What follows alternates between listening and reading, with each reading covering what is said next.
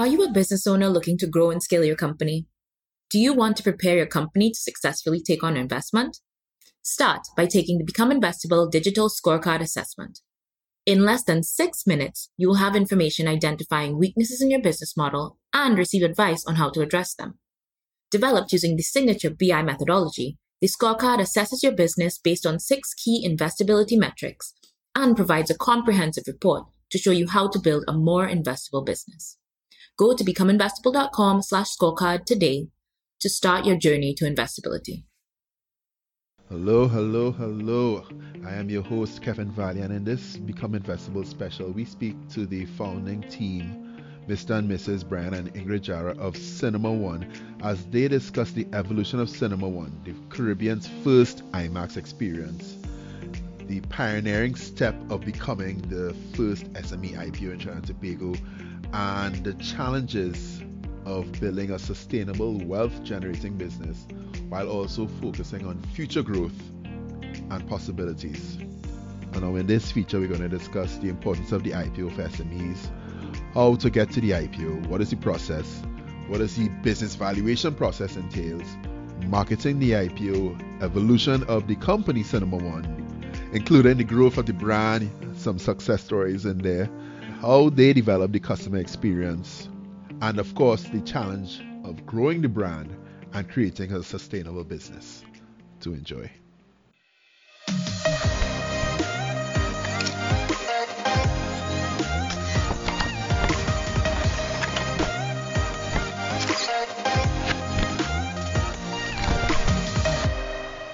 Thank you for joining us today. I am your host, Kevin Valley, and today we are talking to the husband and wife team behind Cinema One Limited, which started as an idea just eight years ago and has just launched the first IPO on the Trinidad and Tobago Stock Exchange as a small and medium sized enterprise. Brian, Ingrid, thank you very much for joining us today. So, first SME IPO, how does that feel? We're very proud, I'll be honest, uh, being first. Um, we've done quite a few firsts, so this is kind of adding to the list of first. Uh, and it's pretty exciting times for us in, in, in the cycle of the business. Yeah, indeed, it's a momentous occasion, I think, both for our company as well as for the development of the capital markets in, in Trinidad and Tobago. Um, the SME sector is uh, kind of been poised for some growth, I think, for a number of years, and it's really a strategic sector for numerous uh, countries, and, and certainly I think the role that the capital markets can play in really hoping to spawn more growth is really pivotal. So it's momentous. So when that act came out in 2012, did you immediately think, hey, we eventually want to be the guys to launch our IPO? I would that? say his brain was ticking, definitely. Yeah, yeah. I mean, I, I think just as a uh, you know a relatively small company trying to raise capital in a, a, market like TNT that you know has a dearth of real venture capital or, or equity financing, it certainly sparked an interest that um, was worth exploring in more detail. It uh, kind of signaled that the country wanted to really try and help out and to promote more entrepreneurship, more uh, you know, rapid growth and accelerated growth for smaller companies. So it is certainly something that piqued our interest from the first uh, kind of sight we got of the, the legislation. Okay. I would say that, you know, with Brian's background, he understood that there are different ways to raise money. Um, and he always knew of this way. So when the act came out, you know, we knew we started to market with one screen. We knew we weren't going to stay with one screen. So I think when the act came out, it was a natural progression of thinking, you know, that is one way to raise money to help the business to grow. Okay. All right. So how long did you take from going from one screen to going to five screens and then eventually go into, well, five screens plus a 4DX? Yeah. Well, you know, I, I think there's a natural evolutionary process. Um, both Ingrid and I, when we, um, you know, were dating, we liked going to the movies. And that, this was in the the single screen era in, in Trinidad, the Big Six, and uh, you know we, we went to a number of different Big Six theaters yeah. all around the country and enjoyed the experience. But with my background in California and Ingrid lived in the UK for a while, we certainly were both, both very much aware that multiplexes were kind of the way of the future, and um, kind of had that as a potential plan, I think, from day one. However, you know, the, the amount of capital that's required to really, you know, acquire land and, and to really become part of a significant development with a multiplex kind of from day one is, you know, we, at the time was prohibitive. So the next best thing for us was really to try and focus on what was more achievable. And more achievable was a big screen, but a big single screen. And that became the IMAX idea. Okay. And I think a, a, a movie experience that is not easily duplicated in being secure because it was a big risk coming to market with all that content and just one screen available to you. Right. Um, so I think when we looked at the landscape of the movie experiences, we needed to start with something that would be with a bang and would have a, a high degree of success. Right. And then and differentiation too. Yes. Because I mean what makes the IMAX experience unique is certainly it's it's a technology at its core. I mean we, we're really the first to have two huge servers um, projecting movies on the screen, right? Um, in fact, the current legislative framework still contemplates film, and we were arguing in the early days that well, we're, we're not really showing any film. We have no film, right? We have digital content that's uh, you know projected from two huge servers that each weigh a ton, and that are protected by numerous patents that afford a range of um, you know, high-end image enhancement, 3D, et cetera, et cetera. All of the, the IMAX, as Ingrid likes to say, fairy dust that makes it a highly differentiated, immersive experience. So how would you, how did you go about actually bring, getting that license to be able to import it here? Well, you know, I would just say that you know, being entrepreneurs um, being brave. and being brave, yeah, you know, not not being shy and being willing to explore the benefit of the internet, um, linking you all up. You can send an email to anybody in the world and it's what's your pitch? It's it's a three minute Exactly, elevator right? pitch. So- And literally, I still have the email that, that I sent to IMAX, you know, selling Trinidad and Tobago as a location, um, saying we should explore this. We think it's a good market. And um, I think that would have been sometime in 2009. So it literally was an email. Hey, let's explore this. And then the conversations just evolved and they eventually they sent down. receptive to that email. They were receptive. I mean, they were trying to grow their brand. They were looking for bigger Yeah. footprint. They were looking for more screens because they didn't occupy many screens Right. at that point in time. So they were, you know, it was kind of like a win-win for IMAX. They were gonna get more screens in the Caribbean, um, and we would have been able to bring The- this technology. Right, to the first screen in the Caribbean. Exactly. So- Exactly. And I think just that Trinidad met some of the requirements. You know, it had a, a very good catchment um, in terms of moviegoers, in terms of a movie-going market. Um, what else was great? yeah, d- Trinidad? We- density, you know, the population, that, but- per capita income. we had Basic. a big movie going Yeah. audience, you know. So some of those things really sold IMAX on. You know what? Let's try it because they also thought this is a single screen in a, a little Caribbean island, and very early in the game, I mean, we, you know, broke records with them.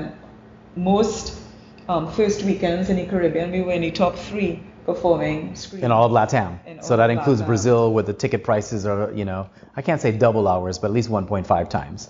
Um, but we're just getting a big attendance. Okay. So Okay, it was in really terms of- being brave. It was using technology. Right. You know, the internet Mhm. had been to Trinidad since what 1998. So and plus his contacts as well. Um, just made it kind of happen and being in Mm-hmm. The right place at the right time. And having good good financial partners, you know. I mean, I, I have to, Yes. to, to stress, uh, you know, your your brother, Kerwin Valley, and the AIC team at the time, now KCL Capital Market Brokers, played a real pivotal role, you know, in that same team and kind of, you know, understanding the vision because we would have pitched it to, I'd say, at least five different institutions, including the, the place where we were working at the time that had a, a big pool of capital to invest. And um, you know, we got a lot of eh, maybe uh, we're not so sure, and a lot and a few no's, outright no's. And um, but I must say the KCL team kind of um, understood the, the value proposition and the differentiator that we were bringing to the table. So I think it takes that kind of ecosystem of like-minded persons to really bring a new a new venture to the market. All right, that's that's great. That's awesome. Okay, so in terms of the business itself, right? So at the time of IMAX launching here, there was the market. The market was the more of a low end kind of pricing for screen. So you know, get- you pay a nominal amount of money, you get two movies, you see the theater for I don't know six hours or so. But now you're saying here is one movie is almost triple the price. Yes. So how do you, how do you go about executing that and like mar- marketing that, comforting the market to be able to just say, all right, we'll give this a try. We like this. We're gonna keep doing this. Um, a few things. You need, well, we got expert guidance in building out the marketing of the, the IMAX experience. That's one thing. Um, we didn't purport to know everything, Kevin. Um, we were entrepreneurs, but we recognized we needed help and we sought the help and brought it on board. That, that's one thing uh, I would say uh, it was Definitely. key to it. I also think that um, movie going is also a very personal experience. So a lot of word of mouth of bringing people in, and then they spoke of the experience, and that's how the brand really built itself. Um, I think part of the success story as well is being able very early in the game to bring on um, sponsors that can really bring the crowds and underwrite some of the cost. Um, I would like to say Digicel was one of the ones that Definitely. was with us as well as Atlantic, Atlantic. when we um, developed the ultimate field trip. So it was a kind of two-pronged attack again in differentiating an ultimate field trip, which is not known really in market. I mean, we all go out on a field trip, but this was like the ultimate field trip. How does the field trip work? Um, well, really, Atlantic underwrites the cost of tickets and transport because those are two key things that are barriers to going out on a field trip. Right. Uh, so, and also they help with marketing. They, they help with the push because they have a very good relationship with the Ministry of Education, which we've also developed with them as well. But they have really helped us bring the kids through. And early adopters of your experience, when you, when you get them early, then they want to come back for the Hollywood. Uh, so I would say getting expert help with executing the marketing of the, of the, of the space. And because of what a movie going experience is like, word of mouth. You know, Kevin, did you go to IMAXs yet? You have to go because you have to see the movie like this. Right. Um, really helped propel the, the brand. You can't watch so 3D anywhere else. Exactly, and people are discerning. They'll pay for quality. So you're right. You know, before we came from twenty dollars for two movies, and people will come out to pay more for a, a better experience because it cannot be seen anywhere else and it still remains a relatively affordable kind of luxury. You know, in the sense when you compare it to even a trip to Tobago or, you know, nonetheless Miami or Disney World, or it, it, it's in the affordability factor for for most people. You know, so I think that's um, even just I mean it may just be a special night, but we always recall you know hearing. Uh, an executive from a large chain in Thailand speak through one of our consultants that we brought down, and he spoke about how he would create these lavish, you know, I mean, basically the movie theater had a sauna in it, you know, really a lot of almost like gold stuff and, you know, all kind of, you know, niceties that would go along with the experience. And um, he was in some very impoverished areas. And people would question, well, you know, what are you doing? You're crazy? You know, but he was able to kind of build a market on the premise that people would, would go and save their money, come from very rural areas, and you're talking about, you know, Indochina, Thailand and Cambodia and this area, Vietnam, Vietnam and um, descend and, and spend a, a night for two, three hours in his basically five star movie theater, which was a lot less than the five star hotel, which was a lot less than a, than a, a trip to, you know, some beach in Thailand. So um, it kind of resonated with us that, you know, irrespective of the kind of socioeconomic group you are, people like to have good experiences. And if it's still within an affordability factor, they'll save, they'll collaborate, they will, um, you know, do what it takes to have that experience. And if it's a really enjoyable experience, they'll come back. Good experience is a concrete customer service, right? So how do you hire and train your staff? And what is your like? What's your processes there to develop that system of of great customer service to create those great experiences? Well, I'd say we're still learning. Um, you know, what is it that makes a really good um, ambassador, a Cinema One ambassador. Um, I think where it starts really is in the recruitment and selection of the, the person. The person, one of the first questions we ask on an interview, do you love movies? How often do you go to the movies? Because some of that enthusiasm needs to be part of delivering the customer service experience. Because if you're not into it, you're not going to be able to deliver it. But if they say, I don't really love movies, but I love people, that helps. That helps. Yeah, that, that helps it tremendously, help. I it think. It does. It does. But uh, part of it also needs to be you need to uh, um, when you when you go to a space, just like how I'm saying, you know, did you see the movie? How was the movie? You need some of that enthusiasm because people like to talk. Yeah. We are a very social um, society. So that's one key thing in terms of looking at when you're interviewing someone, attitude. You're right, attitude plays a, a big part of it, but love of the brand and love of the movies Mhm. because then you can deliver better service based on it because you believe in what you're selling. It kind of enshrines the purpose of the organization too. If um, you know an ambassador kind of is into the you know the, the art form, then it's a lot easier for them to kind of become part of a greater purpose, which is around bringing you know enjoyment and moments of thrills and you know exuberance and excitement. You know a lot, a lot of adjectives, but or even enlightenment. You know what I mean? If you go to a movie and you actually learn something about how you should perceive the world or how we should interact with each other uh, on a human level, then um, you know that person is a lot more apt to kind of be excited about their job. You know, because they feel like they're making a difference in in, in people, basically. It takes continuous training as well because people, you know, after a time you do become jaded. This is not rocket science work. It's it's delivering um, service. Um, a lot of it is dealing with like hospitality. If I had to give it a, a sector or a discipline, um, and it does take continuous training to remind people, you know, be nice, be polite, um, be helpful. Right. Yeah, so those would be two maybe key things. Uh, I would say that we're learning. We don't get right all the time, um, but we continuously look at it as well. Uh, I, w- I would like to think that we're very close to our audience, our patrons. We are here every day. Um, we see them. Um, we interact with them when we come out into the hall, a- and and we are very close to the customer feedback. Um, a lot of what we do is driven by technology as well. WhatsApp. We, we have WhatsApp groups that keep us very close to our customers as well. So as things happen, we can deal with them quite quickly. Okay. So I understand that yes, you're right. You know, right now both of you guys are here every day, more or less, and you know you're both the faces of the brand. But for a while, in Ingrid, you were the face of the brand while Brian was still Yes. working at He had um, another previous, job. Yeah. previous joint venture. Yes. Yeah. So how did how were you able to, to manage that? Like, what are the kind of challenges you'd experienced? That I know you also manage your Facebook page and stuff. So Yes. it's a, and I it's have a highly trafficked. yes, you know, there's a lot of comments and all that. So you manage that.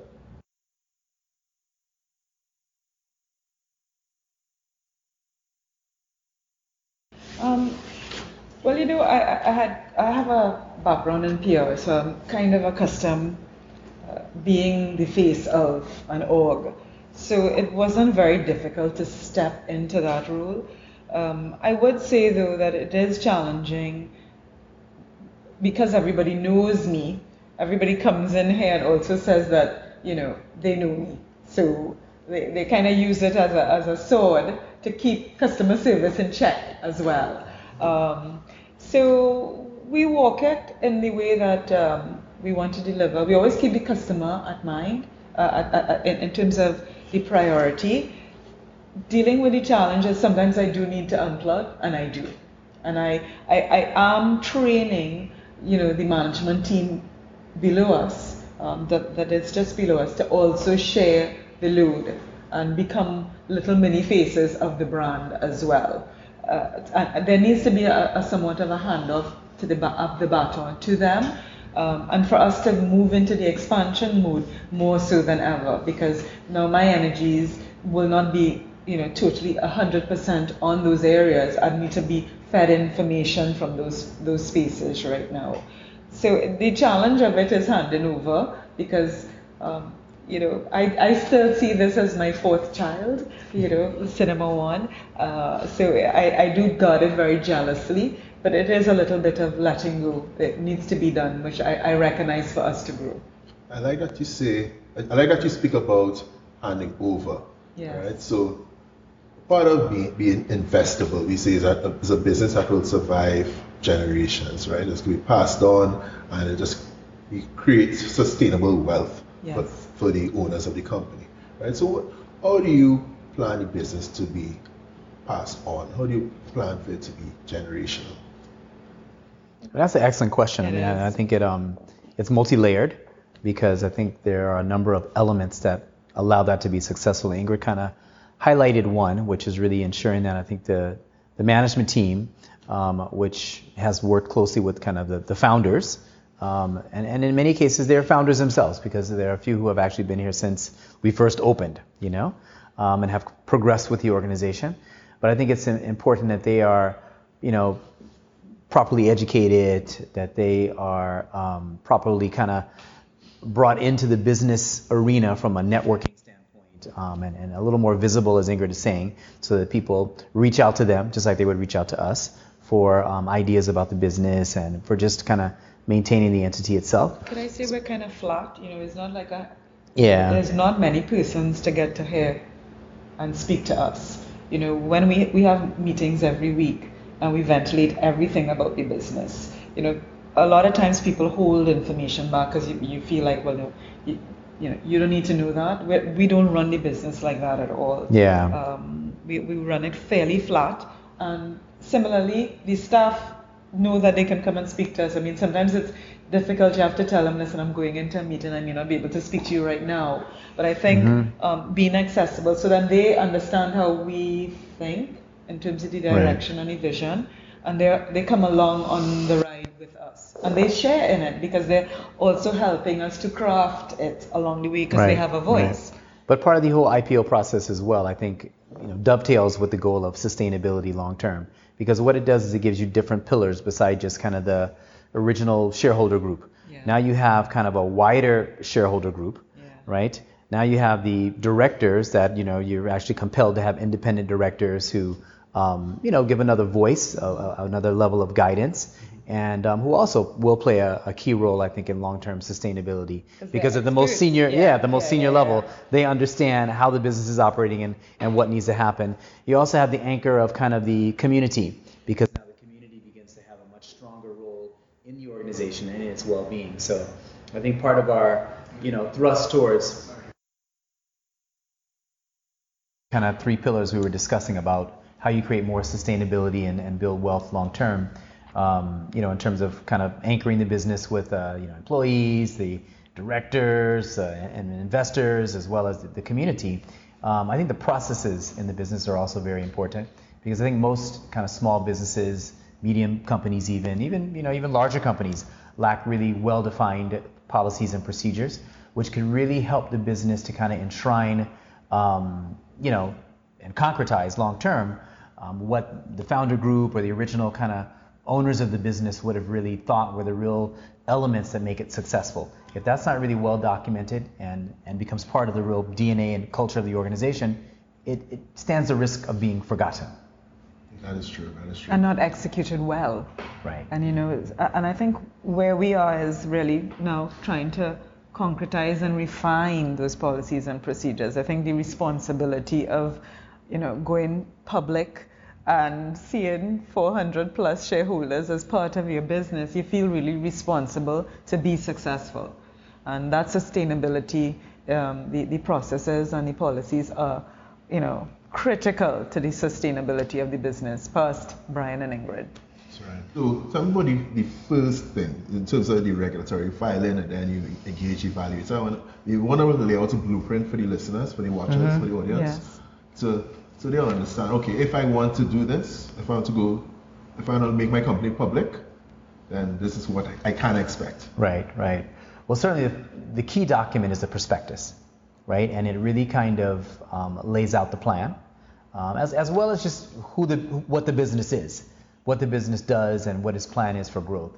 So um, that in and of itself can be a mammoth task, depending upon you know the, the team's background. I mean, fortunately for me, kind of coming out of a, an investment banking environment, um, I, I, had downloaded prospectuses before and, and read them. Um, so it, it, it, wasn't difficult to begin thinking about crafting um, our own prospectus from other ones that had been crafted I would globally. say we are just brief because anybody downloading a prospectus of 100 pages, that's, that's yeah. intimidating. Because you guys' prospectus was like 94 pages or something like that. Yes. Yeah. How long did it took you to put that together? How that, many people that, did it take to put that yeah, together? that, that was like last year's uh, summer vacation, the first phase. nice. It's like every day we're going to get up and we're going to write the prospectus, half right? the day was prospectus, the next half of the day we'll was hang vacation. Out. Yeah. So, um, no, it did take a while to kind of to get it to the point. And then I think you know, we were kind of modeling it because because there aren't many IPOs in the local jurisdiction.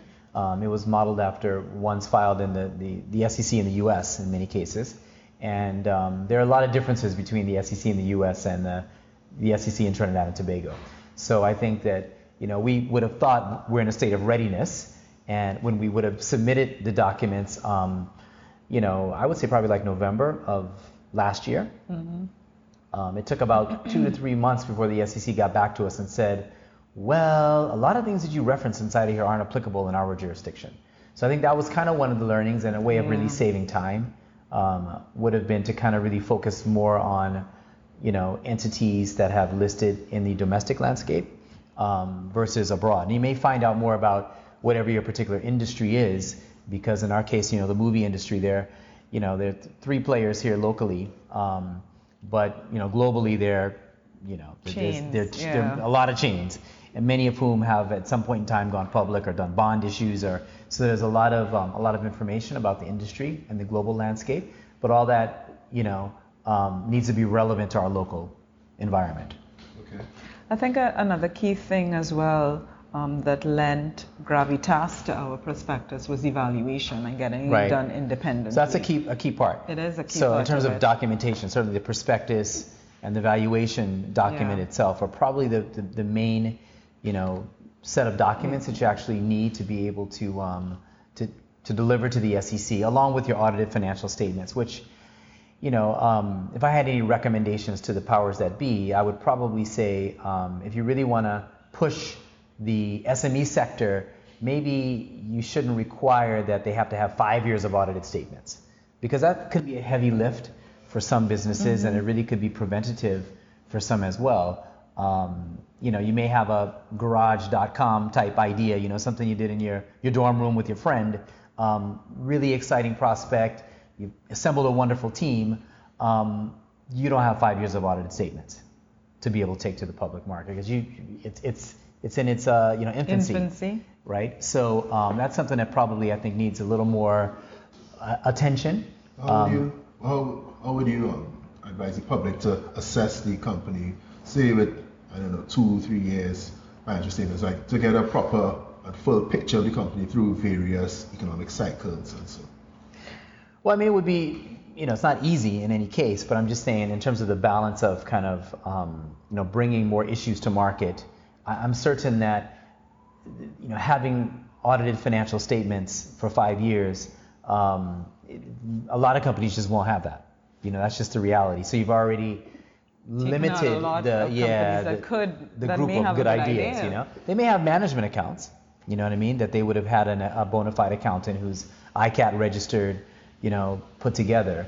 Um, but that's what I was going to say. Maybe you know, having an independent financial institution that is recognized do your books i think is a, a good thing to do don't just have your friend who's an accountant you know have a, a pedigree institution that is recognized present your financials that provides confidence yeah. as well even going to three years might yes. be a, a, you know kind of a middle ground you know um, as an idea. I mean, I know you've got a banking background, so you might say, "Well, I don't know if I believe those numbers, right?" Yeah, yeah. Yeah. So, uh, but it, just just a just an insight, and uh, the goal there would really just to be to widen the the number of participants and the potential prospective entities that would aspire to list on an exchange. Because then what you could potentially do is you could say, well, subsequent to your listing, you have to have audited statements done by one of these five firms. So then you have that, you know, certainty, um, you know, around, you know, how record keeping is done and, and, and the veracity of the, the numbers themselves, the kind of mentorship element, you know, post IPO, which is kind of what we're learning about now. Yeah. But to get to where we are now, I mean, in addition to the prospectus and the valuation report, the other key element would be the team. Because you really do need a team that's going to assist in the process. And that team would have to have a very strong um, attorney, I think would be really, really critical. Mm-hmm. Um, and the SME Exchange has a number of tax elements associated with it as well. So I think um, you know, you, you, probably want some advice from, you know, an audit firm or an accounting firm that, uh, you know, understands the legislative framework and the tax benefits. Because, you know, there, there are certain, I mean, one of the things that we kind of learned is that you've got, in a way, two disparate, I can't say disparate, but different bodies in the SEC and the stock exchange. And um, they both have governance roles to play with any listed company right? Um, the SEC is you know more of the legal um, regulatory entity, and the stock exchange is you know it, it's the organization that really governs all the principles associated with trading and et cetera, et cetera. And they both have separate rules, and um, you have to feel uh, and have a willingness, I think, to, to really dive into the details and read some of the legislation to understand what is required. Um, that would be a strong, or, or have an attorney who's really going to give you all the advice. Go deeper into the value, into the valuation process. Mm-hmm. Right. So let's walk us through that. How do you go about engaging evaluating in the first place? Well, I mean, I think talking to uh, you know respected entities who have a have experience in the valuation kind of domain, which is a specialized area of finance, um, and there's you know certain credentials that entities can bring to the table as well. Certainly, all the major accounting audit firms would have a kind of advisory division which would handle valuations. So you know, we basically decided on um, you know looking at some of the bigger, more respected names. As Ingrid mentioned, you know, we thought that we needed a team who had some pedigree, who could bring um, a level of uh, you know clout and, and a sense of credibility to our mm-hmm. issue, especially as a first-time issue, a new industry, new tier, you know, new group of people. Um, so we, we thought we needed some some names basically to support um, and bring credibility to us. So we you know we shortlisted about three. We went out and, and asked for quotes on outline what we wanted to do, and um, ultimately we chose KPMG as our valuation team. And I think a lot of that was because of the relationship that we had with them from an audit standpoint, and also because um, we knew just some of the people, and we felt that they kind of had a, some insights into the business, and we wouldn't have to really re-explain about what we do because we explained it every year. Even though it was a, a different team, we knew they would have that knowledge base within the overall umbrella of the organization.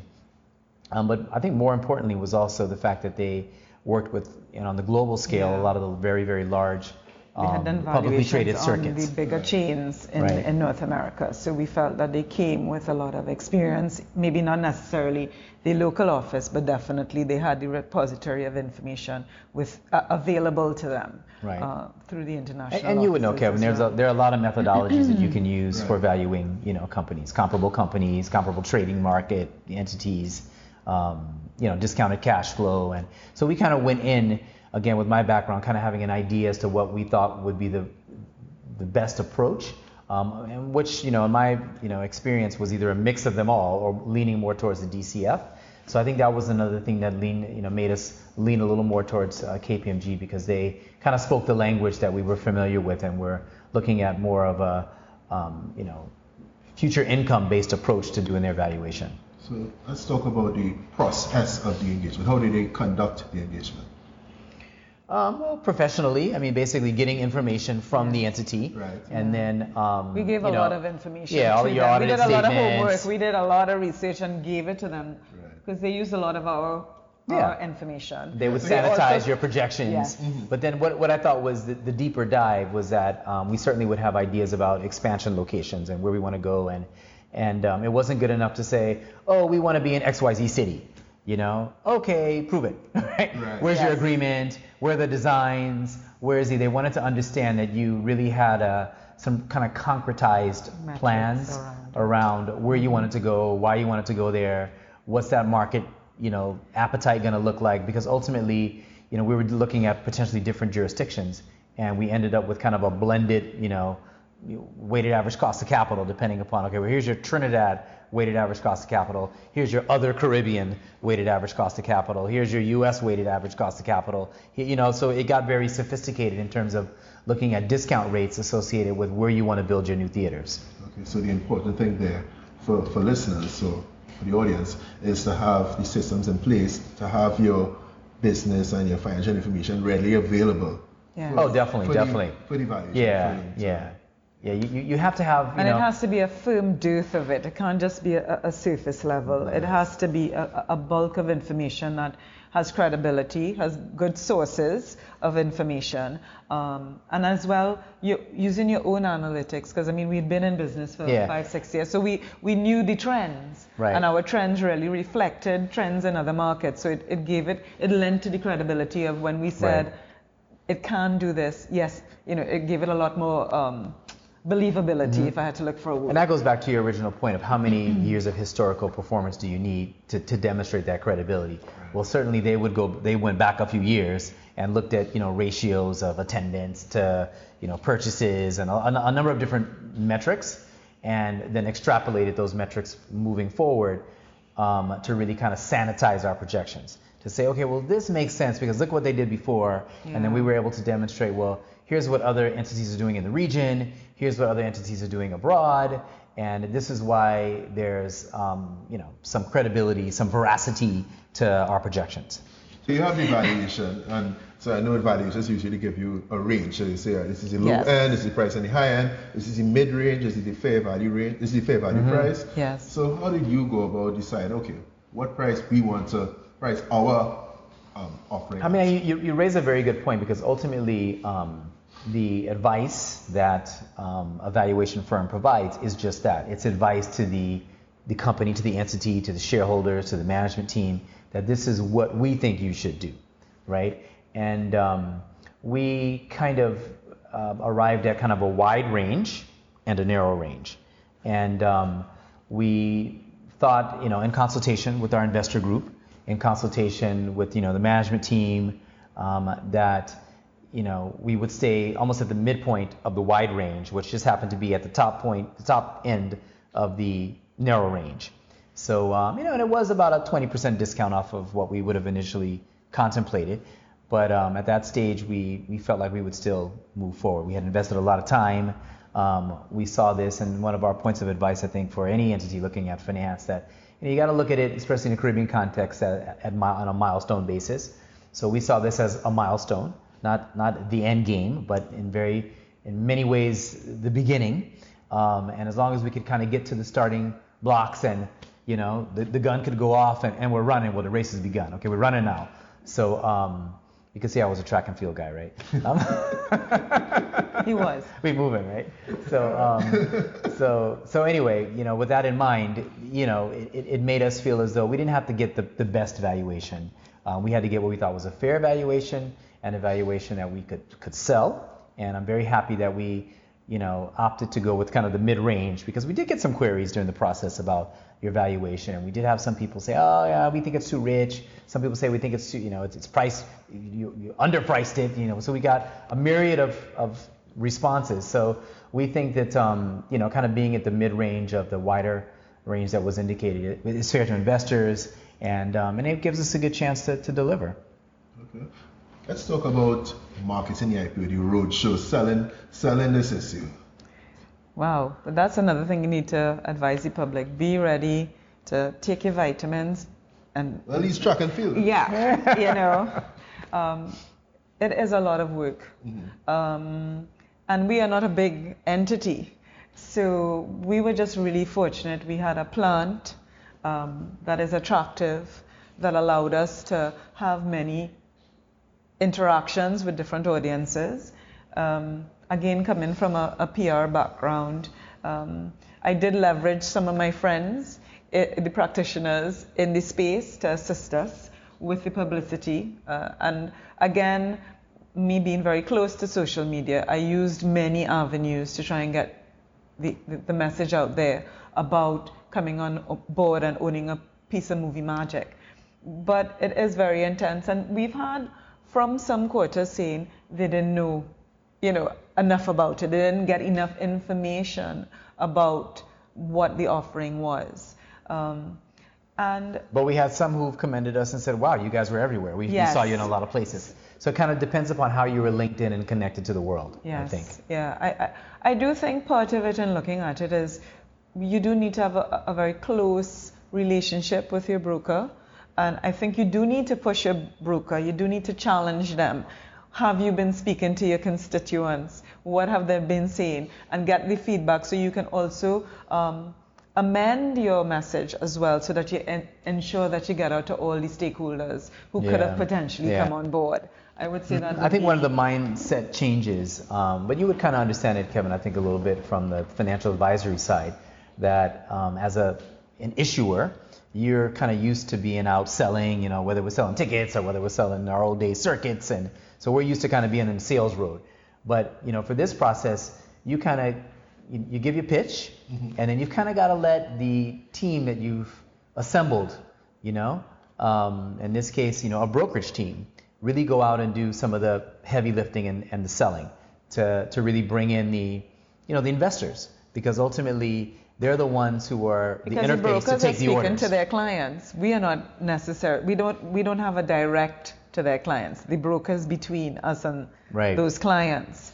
Um, so we really needed to work, I believe, a little closer with them to get the message out to those yeah, clients. I think that would have been, you know, in hindsight, you know, when we decide to, to do another issue, and I'm sure we will at some point in time, um, we probably will want to allow more time to have closer dialogue with all of the brokerage, the, the whole brokerage community. Yes. Because I think we were very focused with the lead broker, and they got to know us very well. They, you know, you know, were passionate about the business um, as we are. Um, but I think when you start to look at the other brokers, the, the sub brokers, um, there was a lot less um, interaction that we would have had with them. We basically just had one meeting, Yeah. maybe one and a half. One and a half, And, because I um, think we had a public meeting, and I saw some of those brokers Right. come back And then they came back we to a were brokerage talking. meeting, yeah. Yes. Yes. And um, so, you know, I don't think they had really enough time to digest the business so that they could, could effectively sell it. Um, I must say one or two did very well. They really brought in a, a wide swath of, of individuals, and we're, you know, happy to report that, you know, we do, as Ingrid mentioned, was over 400, you know, investors, of which probably, you know, less than 10 were institutional. So a lot of those are individuals who um, are patrons, and we want to say thank you for your patronage and, and thank you for your investment. And, and we're charged with trying to take it to the next level with the business, and excited that we've got a great pipeline still of, um, of wonderful things to happen. I guess maybe advice too is using um, urban radio. If I had to, to say. Urban um, radio? Yes, yes. I mean, I went on Boom Champions the first time. I mean, somebody had suggested to go on Sunny Bling. I was like, okay. Uh, I didn't make it to Sunny, but really having those voices uh, out there, those interactions, those are very popular vehicles that many persons look at.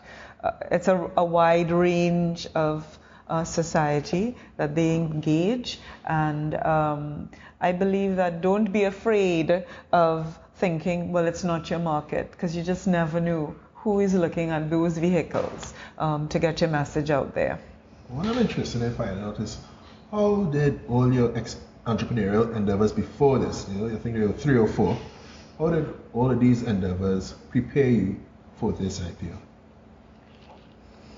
A lot of the learnings. Yeah, yeah. I mean, uh, just a, a you know a sense of um, tenacity and and um, a, a willingness, I think, to explore a lot of different opportunities um, when it came when it when it comes to financing, um, particularly. I think you know that's one of the, the good lessons that I learned with you know working in the Massy Group. You know, we would try and raise capital for a, a, an approved capex project and you know, they were very, always very adamant. Hey, we'll shop around. You know, talk to a number of different banks. Um, don't look at one structure. And so a lot of really good insights that I think I learned, um, you know, in that experience. And and I think just in terms of processes and, I mean, I think in the early phases, you know, going back two decades ago, we really learned about, you know, rolling up your sleeves and getting dirty, and um, and doing everything that it takes to just stay in business and pay your mortgage and send your kids to school. You know, like really the basics because you know, like every entrepreneur, I'm sure there's sometimes when things don't go the way you plan, and when you know you've got to have hard conversations with staff or or even with yourselves about, hey, maybe I need to get a job. you know, this isn't really working the way I want it to work. Um, I think all the things that you read about entrepreneurs, we have lived.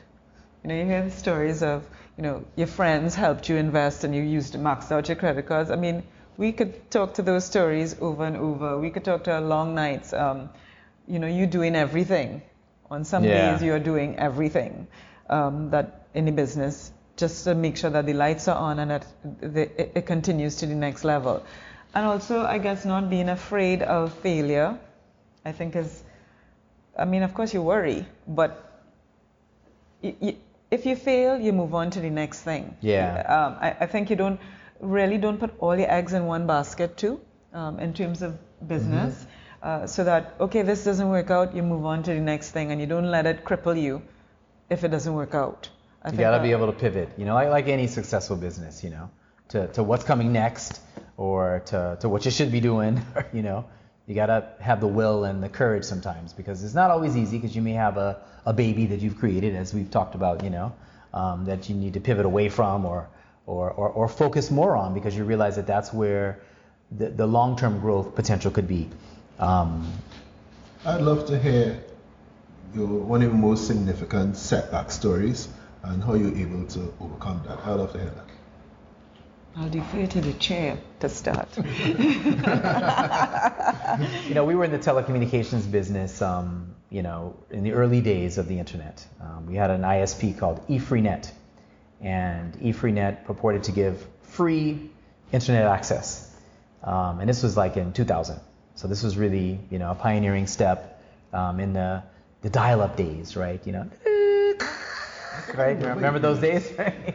Um, all those funny sounds. I was so, a model um, with our first child. When we fly. Right, exactly. So she was in the flyer, you know, subscribe to eFree, get a PC. We had all kind of novel ideas, right? So um, we started to, to, gain some traction. I always remember that, uh, you know, we would travel in those days sometimes, and you know, we would hop in a taxi, go down to City Gate, and I remember the taxi one day had a little our CD-ROM in it that had the eFree portal. And this is a taxi driver, you know, like, how did you get that? Where'd you, you know, we're just asking him. Oh, I, he started selling it to us. You know, this is the greatest thing. You go on this, you get on the internet. So we quickly amassed with eFreeNet about a user base of maybe 10, 20,000 people. Yeah. And I think we kind of brought on the ire of our, you know, now good friends at TSTT, you know, where they thought, and this was, you know, again, a different regime, kind of you know, pre-real liberalization. So it was really a monopoly player and no one else. Pre-Digicel or everything. So um, business grew. It grew. It grew relatively quickly, and we became a bit of a threat and a bit of a nuisance, I think, to our good friends at TSTT. And nuisance. That, yeah, and that, that that ended unceremoniously, where um, we found that our business was literally crippled overnight, and that that sent us through a real a real dark moment, I think, as as entrepreneurs, where we didn't really have much going on, you know, not much business. And you know the network was like that's the business. That was the the arteries and the veins that kept the, the you know the the blood pumping. And um, you know if there's no network there's there's no blood pumping. Hmm. so um, you know Ingrid had to go back and get a job and we had to really shrink the business down. We had to give up our office and we actually got into some litigation with TSTT and um, and I think it was you know kind of going through that that nadir that dark point but still saying hey we think that you know, the telecom sector is going to eventually open. We believe that we could partner with someone. We think there's a, a good way of ending this bad story with TSTT.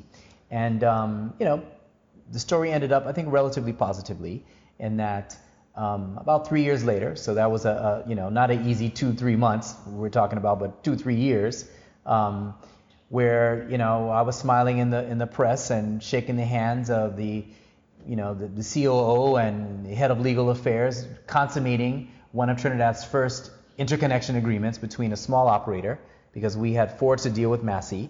We had then cut an interconnection deal with the same company, was a, the main shareholder that had been disconnected and everything and, and left left um, in, a, in a difficult position, was now doing an interconnection agreement with TSTT. So I think that that trough of being able to kind of come to a low point but not really give up and, and, and utilize all that you had had learned yeah. to still stay focused on how you can, you know, concretize a, an investment deal with a huge conglomerate like like Massy and and and still get get a deal done with TSTT. So it kind of it made us realize that hey, you know, even in business, people sometimes are, you know, they're not the best friends. Um, then they become good friends. I mean, we ended up selling the business back to TSTT. Back to TSTT. so, so that's that's a whole story if you think about it, you know. So that's another um, segment. right, and, and another like segment. Another, another TV show. Yes, yeah, yeah. I right. think I think for me, um, when we were kind of chatting before, when we then became the minority shareholders with Massy, um, it was then Neal and Massy, and the company was then 360 Communications, when we did the business-to-business um, internet connectivity services. Um, we went as a husband and wife team because we we were the minority shareholders. Um, until you know the conglomerate came to us and said, well, you know, husbands and wives don't work in the same subsidiary. So I was like, and they can't co-own. Correct, correct. So that was really a slap for me. I'll be honest. Ouch. Of course it is, because uh, you know I'm uh, uh, not an uh, 60s woman. I am a 2000, you know, I'm a millennium woman in terms of we came together and we, we presented together and we built the proposal together all the time in the negotiations. I was never in the background, so it, it was Brian and Ingrid always. So when this, um, you know, communication came to us, uh, we said, fine. First we said, not fine, but we, you know, when we get lemons, we make lemonade. Fine, he will be the MD, and I will still work. I just won't be on the payroll, and that still was not enough, because they still felt, you know, husband and wife dynamics in the office place um, was counterproductive um, to business. So that is when I decided, okay, look, I will go off and do my MBA, um, retool myself at that time because uh, up to then I just had my, my, my first degree in tourism management. Um, and then coming out of the MBA experience, you know, in life timing is everything. Um, and us, you know, looking at the IMAX model, it gave me time to, to, to really craft the business plan as part of my practicum. And as we like to say, the rest is history. So now I have created my own space uh, in the cinema world uh, as an exhibition owner. Um, so out of that, out of the really dark time, I think ha- has given born, you know, a, yeah. a, fantastic child and a fantastic business model. So now he has come over to the dark side um, with the business. Correct. Um, Correct. So I, I, would say those would be two of the, the, the yeah. And in both cases, you see the commonality in terms of you know kind of going through a low point, but looking at what else you can do and what are the lessons that are positive lessons that you can take to move to the next step? You have to be patient and resilient. And resilient. Those are uh, two things. Um, because you, if you give in, you might miss the opportunity. That is, it seems far away, but in a lifetime, three years is not a long time. And two years, you know, I did my uh, MBA in what, two and a half years. It's not a long time to, for things to happen out of an adverse situation. And here we are, first IPO on the SME yes. Stock Exchange. Okay, so before I ask my last question, I'm just curious. I want to know how is it working together as a married couple? um, you weren't supposed to ask that question. You could but, but, but, but, that wasn't on takes, the brief sheet, right? Yes, yes, but it's not easy. It's mm. not easy, but no relationship is easy, whether in business or personally. Um, I think what has happened is we've been working together for a long time. Um, Since the first date, I think? Almost, almost second. Um, I, I think part of it, both persons need to realize you're on the same team. So even though you have differences, you will always come back to, you know, but both, both of us are on the same side fighting same for the purpose, same thing. Yeah. Um, so, and we recognize we're two people, two different styles, two management styles. You could tell in delivery, but we, we, we are two different personalities. I think um, respect for each other is big. Um, that helps us work together. So even though there are differences, there always will be because there are different ways of, of getting to the same goal. I think if it's underpinned with respect, um, it does help and, and, with the longevity of working together. Right. Yeah, I would say you, you kind of need to fragment your, your life um, and kind of understand that the, the, home life is different from the business life, you know? So. Um, that takes time too. Yeah, and that, that takes time to kind of have that. That's a level of kind of emotional intelligence and, and I think, um, and a sense of responsibility as well that, that both parties have to have to understand that, hey, you know, we can we may quibble at home about home things, but we're a united front on the, on the you know in the business front, um, or I mean, vice versa. Parents you may too, have you know what I mean? Yeah. disagreements, um, and sometimes decisions need to be made. And I may make a decision, and she may make a decision, but I think we try and and understand that hey, in your domain, you will be the last say. I mean, we have a board as well. Um, but managerial type issues, okay, well, you'll manage operations and you know PR and marketing and you know programming and so you kind of have a work chart and like any good organization would do and be respectful of each other's respective domains. So what we say the top piece of advice you give to entrepreneurs, business owners, CEOs, CFOs, anybody who's trying to raise financing on behalf of their company. I know you guys give a lot of advice, but I just want to sum up the top piece of advice. Be patient and persevere. If I had to say those two things, you have to be patient and persevere. I would say really understand your business. I mean, mm-hmm. understanding when you mention CFOs and CEOs, I mean, really ensure that you understand the accounting, and finance elements of your business. It's extremely difficult to raise capital if you don't, if you can't put forth a, a viable plan um, using the language of business, which is accounting and finance. And I think a lot of um, business owners quite often are of the view that, well, you know, I know my business, I'm trading, I'm, I'm buying, I'm selling, I'm making money, and let's see your accounts. You know, how are they looking? Are they, even if they're just reviewed and not audited? So I think kind of, if you really are serious about raising capital as a, as a smaller business, um, medium-sized business, you really got to spend a, a, fair amount of time trying to really understand the accounting um, in your business so that you can determine whether or not this is a viable business or is this a, a hobby or is this a, as you were saying the other day, a lifestyle business, you know? So um, that would be my really key piece of advice. I guess too, one more thing. I know not to be prolonging it, but I think understanding the, the market as well. This market is not like an American market where people invest for different reasons. I think this market tends to pigeonhole on what's the return. Mm-hmm. It's, a, it's, a, dividend being, yield kind of a yes, market versus a yes. capital appreciation, capital so growth. how you how you put together your case needs to speak to that. Because if it doesn't, then yeah. it's unlikely it will be successful immediately in terms of the raise. Wow, what a conversation. And imagine that conversation took place since the beginning of 2019. All right, so let's summarize what we learned here from Brian and Ingrid Jahra. So, first thing, we have to be brave as entrepreneurs. We have to try to be in the right place at the right time.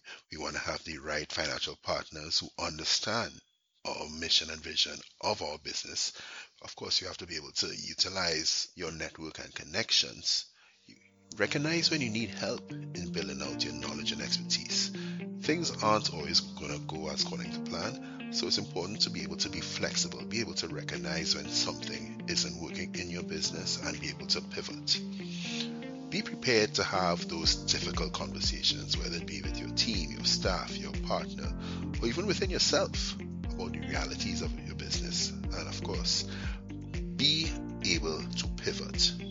This is important now more than ever, and it will always be important now more than ever, whenever now is have the will and the courage to let go of an idea or to double down on belief about the long term potential of your business. Be patient, be resilient, and persevere. Take the time to really understand your business. Ensure that you understand accounting and finance because it's really difficult. And I'm speaking here as a banker, I'm speaking here as a business valuator, I'm speaking here as a private equity investor. It is really difficult raise capital, for a company to raise capital, if you don't speak the language of business, which is accounting, as Brian said, and understand your market.